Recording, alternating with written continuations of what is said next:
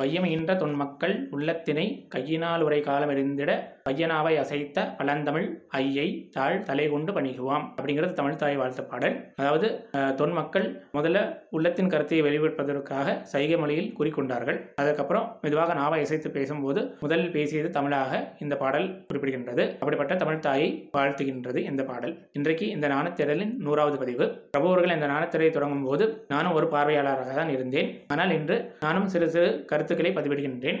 கருத்துக்களை பதிவிடுகிறேன் என்பதை விட நான் இன்று படிக்க ஆரம்பித்திருக்கிறேன் என்றே கூற வேண்டும். ஏன்னா நமக்கு பெருசாக ஒரு ஞானமோ அறிவோ கிடையாது.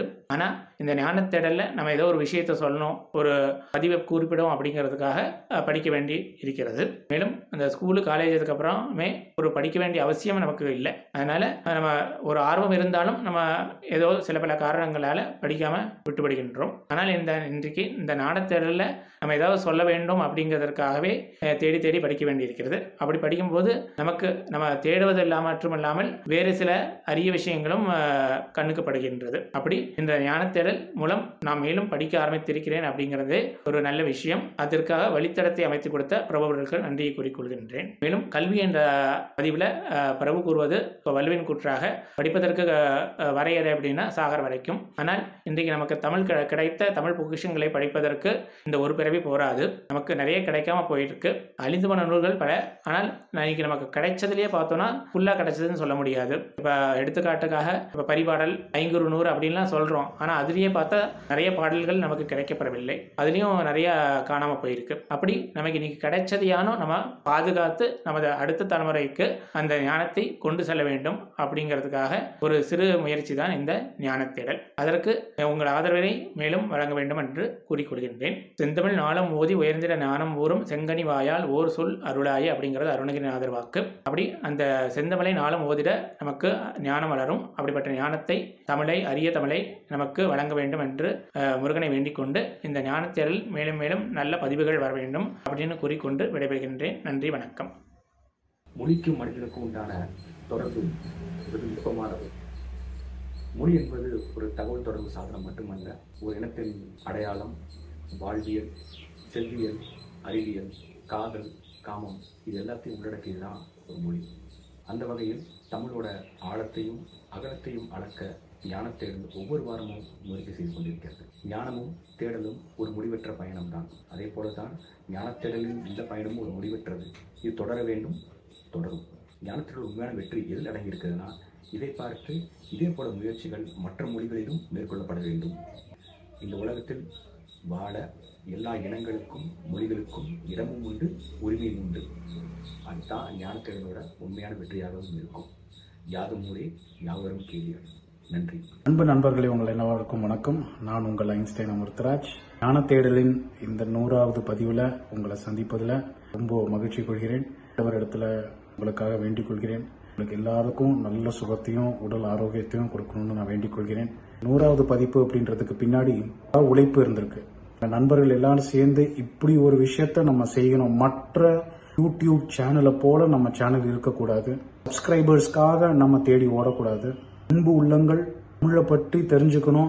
அதில் எவ்வளவு ஆழமான விஷயங்கள் இருக்கு அப்படின்றத புரிஞ்சுக்கணும். அது மேல ஒரு பற்று வரணும்.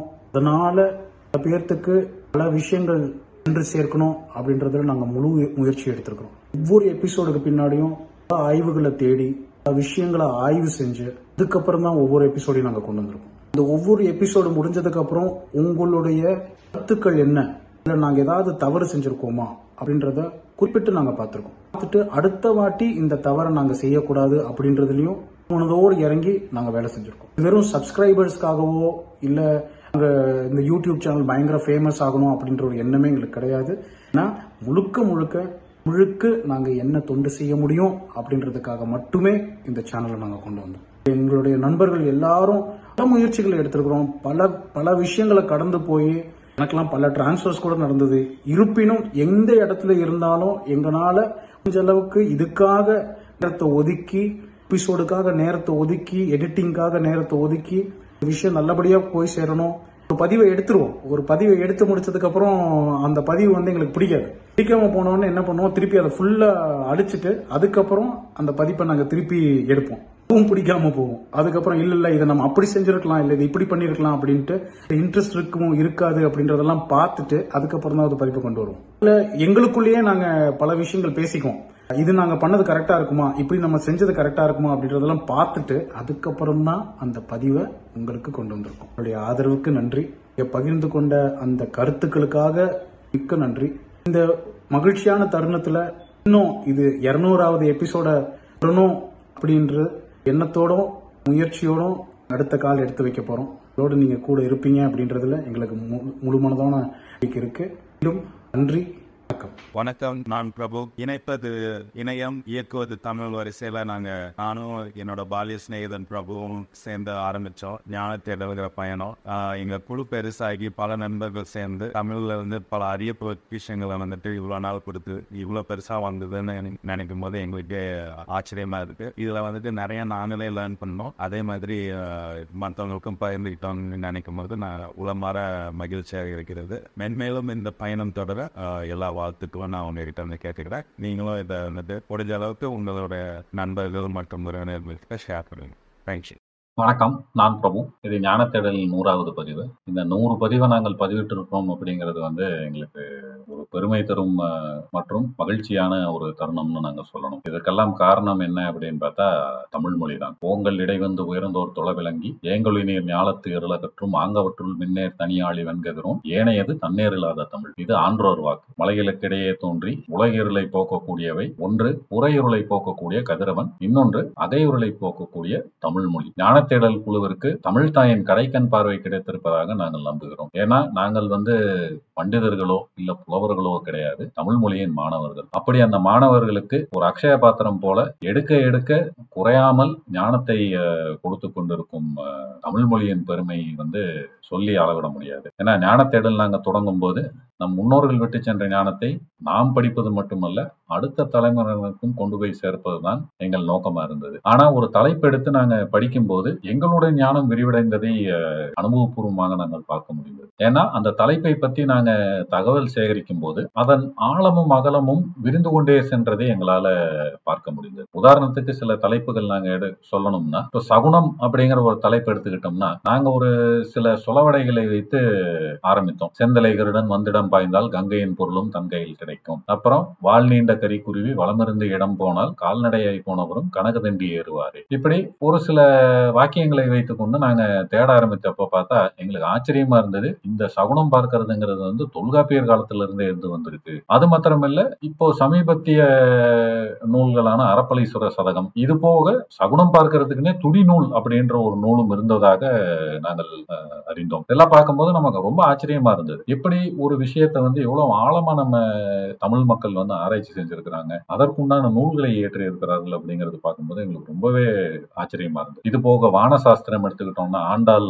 பதிவுல இருந்து ஆரம்பிச்சு புறநானூர்ல கூடலூர் கிளார் பதிவிட்டு இருந்த அந்த வானசாஸ்திர நிகழ்வுகள், இடைக்காடர், அப்படியே அந்த தலைப்பு விரிவடைந்து கொண்டே சென்றதை நாங்கள் பார்க்க முடியும். இது போக தமிழும் அறிவியலும் அப்படின்னு எடுத்துக்கிட்டோம்னா அதுல திருமூலர் பத்தி இன்னும் நிறைய அறிவியல் கருத்துக்கள் வந்து நிறைய இருந்தது. அப்புறம் மருத்துவம் சார்ந்த பதிவுகள்னு எடுத்துக்கிட்டோம்னா அதுல எடுக்க எடுக்க இன்னும் நிறைய இருக்கு. நம்ம முன்னோர்கள் சித்தர்கள் மூலமாகவும் மற்றும் இந்த பாட்டி வைத்தியம் அப்புறம் பரம்பரை வைத்தியம்னே நிறைய வைத்திய முறைகள் எல்லாம் வந்து பதிவிட்டு சென்றிருக்கிறார்கள் அப்படிங்கிறதே நமக்கு கிடைத்த ஒரு பொக்கிஷம் நம்ம சொல்லணும். ரொம்பவுமே ஆச்சரியப்பட்ட ஒரு விஷயம் என்ன அப்படின்னு பார்த்தா சித்திரக்கவி. நம்ம தமிழ் இலக்கியங்கள்லயே அந்த அணி இலக்கணம் நூல் வகைகள்ல இந்த தண்டி அலங்காரம் போன்ற அணி இலக்கண நூல்கள்ல இருக்கக்கூடிய அந்த சித்திரக்கவி வகை அப்படிங்கிறத பார்த்ததும் ரொம்பவே பிரமித்து போனோம். ஏன்னா அது ஒவ்வொரு சித்திரக்கவி பாடலும் வந்து அந்த புலவரின் கற்பனையின் எல்லையை வந்து தொட்டு பார்த்திருக்கிறாங்க. அதை பாடல்ல மொழியும் அதற்கேத்தாப்புல அதற்கு வளைந்து கொடுத்து அவர்களுக்கு அந்த படைப்பை ஏற்படுத்துவதற்கு உதவி செஞ்சிருக்கேங்கிறப்ப வந்து அந்த தமிழ் மொழியின் வளமையை எங்களால பார்த்து ஆச்சரியப்படாமல் இருக்க முடியல. அப்படி சித்திரக்கவி பதிவுகள் நாங்கள் நிறைய செய்ய முடிந்தது வந்து எங்களுக்கு ஒரு ஆச்சரியப்படும் விஷயமா தான் எங்களுக்கு தோணுச்சு. அவர் சதீஷ் பதிவிட்டு கொண்டிருக்கக்கூடிய அந்த குறிஞ்சிப்பாட்டு மலர்கள், அதை பதிவை ஆரம்பிக்கும் போது வந்து ஒரு தொண்ணூத்தி ஒன்பது மலர்களை பத்தி கபிலர் குறிப்பிட்டிருக்கிறாருங்கிறது தான் தெரிஞ்ச செய்தியா இருந்தது. ஒரு ஒரு பூவை பத்தியும் வந்து தகவல் சேகரிக்கும் போது எல்லா இடத்துலையும் வந்து அந்த பூக்களின் குறிப்புகள் இருந்ததை வந்து நம்மளால பார்க்க முடிஞ்சது. அதை பார்க்கும்போது நம் புலவர்கள் தமிழர் உள்பட எல்லாம் ஒரு ஃபீல்டு ஸ்டடி பண்ணிதான் கண்ணால் பார்த்து இந்த பூ இந்த இடத்துல இருக்கு இப்படி இருக்கு அப்படிங்கறத பார்த்திருந்தா மட்டும்தான் அதை பதிவு செய்து இருக்க முடியும் அப்படிங்கிறது வந்து எங்களோட ஆழ்ந்த நம்பிக்கை. ஏன்னா அந்த பூவை பார்க்காம வந்து நம்ம பதிவிட முடியாது. அப்படி சங்க இலக்கியங்கள் மேற்கொண்டு பிற்கால இலக்கியங்கள்ல எல்லா இடத்துலயும் அந்த பூக்கள் பதிவிட்டு இருப்பதை பார்க்கும்போது அந்த புலவர்கள் எல்லாம் வந்து ஒரு பாட்டனிஸ்டா இருந்திருக்கிறாங்க அப்படிங்கிறது தான் அதுல இருக்கக்கூடிய ஒரு செய்தியா நம்ம பார்க்க முடியுது. அந்த குறிஞ்சிப்பாட்டு மலர்கள்ல அவர் சதீஷ் சொல்றப்போ ஐங்குறு நூறு பதிற்றுப்பத்து பரிபாடல் அகநானூறு குறுந்தொகை இப்படி எல்லா இதுலயும் வந்து அந்த பூ மலர்களை பற்றி பதிவிருந்ததை பார்த்து அவர் ஆச்சரியப்பட்டு எங்கிட்ட பகிர்ந்து கொண்டார். அப்படி அந்த அறிவின் ஞானம் வந்து ஆழமாகவும் அகலமாகவும் போனது வந்து எங்களுக்கு ரொம்பவே ஆச்சரியத்தை கொடுத்தது. இதையெல்லாம் நாங்கள் தொகுத்து வழங்குவதற்கு வந்து இறையருள் தான் காரணம் அப்படிங்கறத நாங்க நம்புறோம். அது இறையருள் அப்படின்னதுமே அருணகிரிநாதர் கந்தரலங்காரத்துல பாடக்கூடிய பாடல் தான் எங்களுக்கு நினைவு. மொய்தாரணி குழல் வள்ளியை வேட்டவன் முத்தமிழால் வைதாரையும் அங்கு வாழ வைப்போன் அப்படிங்கிறது அவரு வாக்கு. அதாவது முருகப்பெருமான் தன்னை போற்றுவோரை மட்டுமல்லாமல் முத்தமிழால் திட்டியவர்களை கூட வாழ வைப்பார் அப்படிங்கறத அதுல கருத்து. இதுல நாங்க திட்டினமா போற்றுனோமா அப்படிங்கிறது எங்களுக்கு தெரியாது. இருந்தாலும் அந்த முருகனருள் எங்களுக்கு இருப்பதாக நாங்கள் நம்புகிறோம். இல்லைன்னா இந்த மாதிரி தகவல்கள் எல்லாம் வந்து வெளியில கொண்டு வர்றதுக்கு வந்து வேற என்ன இருக்க முடியும். அப்படி மேலும் பதிவுகளுக்கு அந்த முருகனருளும் இறையருளும் எங்களுக்கு கிடைக்கும் என்று நாங்கள் நம்புகிறோம். இப்படி நாங்கள் நூறு பதிவுகள் பதிவிடுறதுக்கு இன்னொரு முக்கியமான காரணம் இதை பார்த்து கருத்துக்களும் வாழ்த்துக்களும் ஆதரவுகளும் தெரிவித்த அன்பர்கள் தான். அவர்கள் தொடர்ந்து எங்களுக்கு ஊக்கமளித்து இதற்குண்டான பதிவுகளுக்கு உண்டான கருத்துக்களையும் தெரிவித்து நாங்க கொஞ்சம் கொஞ்சமா அந்த எங்களோட கருத்துக்களை கொடுக்கும் முயற்சி வந்து அவங்க சரி செய்தார்கள் அப்படிங்கிறது மறுக்க முடியாத ஒரு உண்மை. அவர்களுக்கு எங்கள் மனமார்ந்த நன்றிகளை நாங்கள் தெரிவித்துக் கொள்கிறோம். மேலும் வரும் பதிவுகளுக்கும் அவர்கள் ஆதரவுகளையும் கருத்துக்களையும் எதிர்பார்க்கிறோம். சில அன்பர்கள் அவர்களுடைய கருத்துக்களையும் வாழ்த்துக்களையும் வந்து ஒரு பதிவாக இட்டு எங்களுக்கு அனுப்பியிருந்தார்கள். அது எங்களுக்கு மிகவும் பெருமையாகவும் மகிழ்ச்சியாகவும் இருந்தது. அந்த பதிவுகள் இதோ. வணக்கம். எனது அருமை நண்பர் திரு பிரபு அவர்களின் ஞான தேடல் என்ற ஒளிப்பதிவு தொடர்கள் நமக்கு அறிவை வழங்கிடும் பள்ளி. அந்த பள்ளியிலே பயின்றிடும் பல மாணவர்களில் எழுபது வயது சிறுவன் நானும் ஒருவன். நமது முன்னோர்கள் வாழ்ந்து காட்டி உரைத்திட்ட வாழ்வியல் முறைகளே அறிவியல், மருத்துவம், இலக்கியம், பக்தி, இயற்கை, புலமை என்று பல பகுதிகளாக பிரித்து அவைகளை எல்லாம் ஆராய்ந்து தொகுத்து என்னை போன்ற கடைநிலை மாணவர்களும் புரிந்து கொள்ளும் வகையில் எளிய நடையில் எடுத்துரைக்கின்றன ஞான தேடல்களின் ஒளிப்பதிவுகள். நூறு காணும் இப்பதிவுகள் ஒவ்வொன்றும் நமக்கு ஞானத்தை போதிப்பதில் நூற்றுக்கு நூறு மதிப்பெண்கள் பெற்றுள்ளன என்றால் அது மிகையாகாது. ஞான தேடலில் மாணவர்களாகிய நமக்கு தேடல் ஒன்றுமில்லை. ஏனெனில் அது ஞானத்தின் கருவூலம், நம் செவிக்கு உணவு. பிரபுவின் இத்தேடல் பணி தொடரட்டும். ஆயிரம் பதிவுகளை ஆவலுடன் எதிர்பார்க்கும் மாணவர்களில் நானும் ஒருவன்.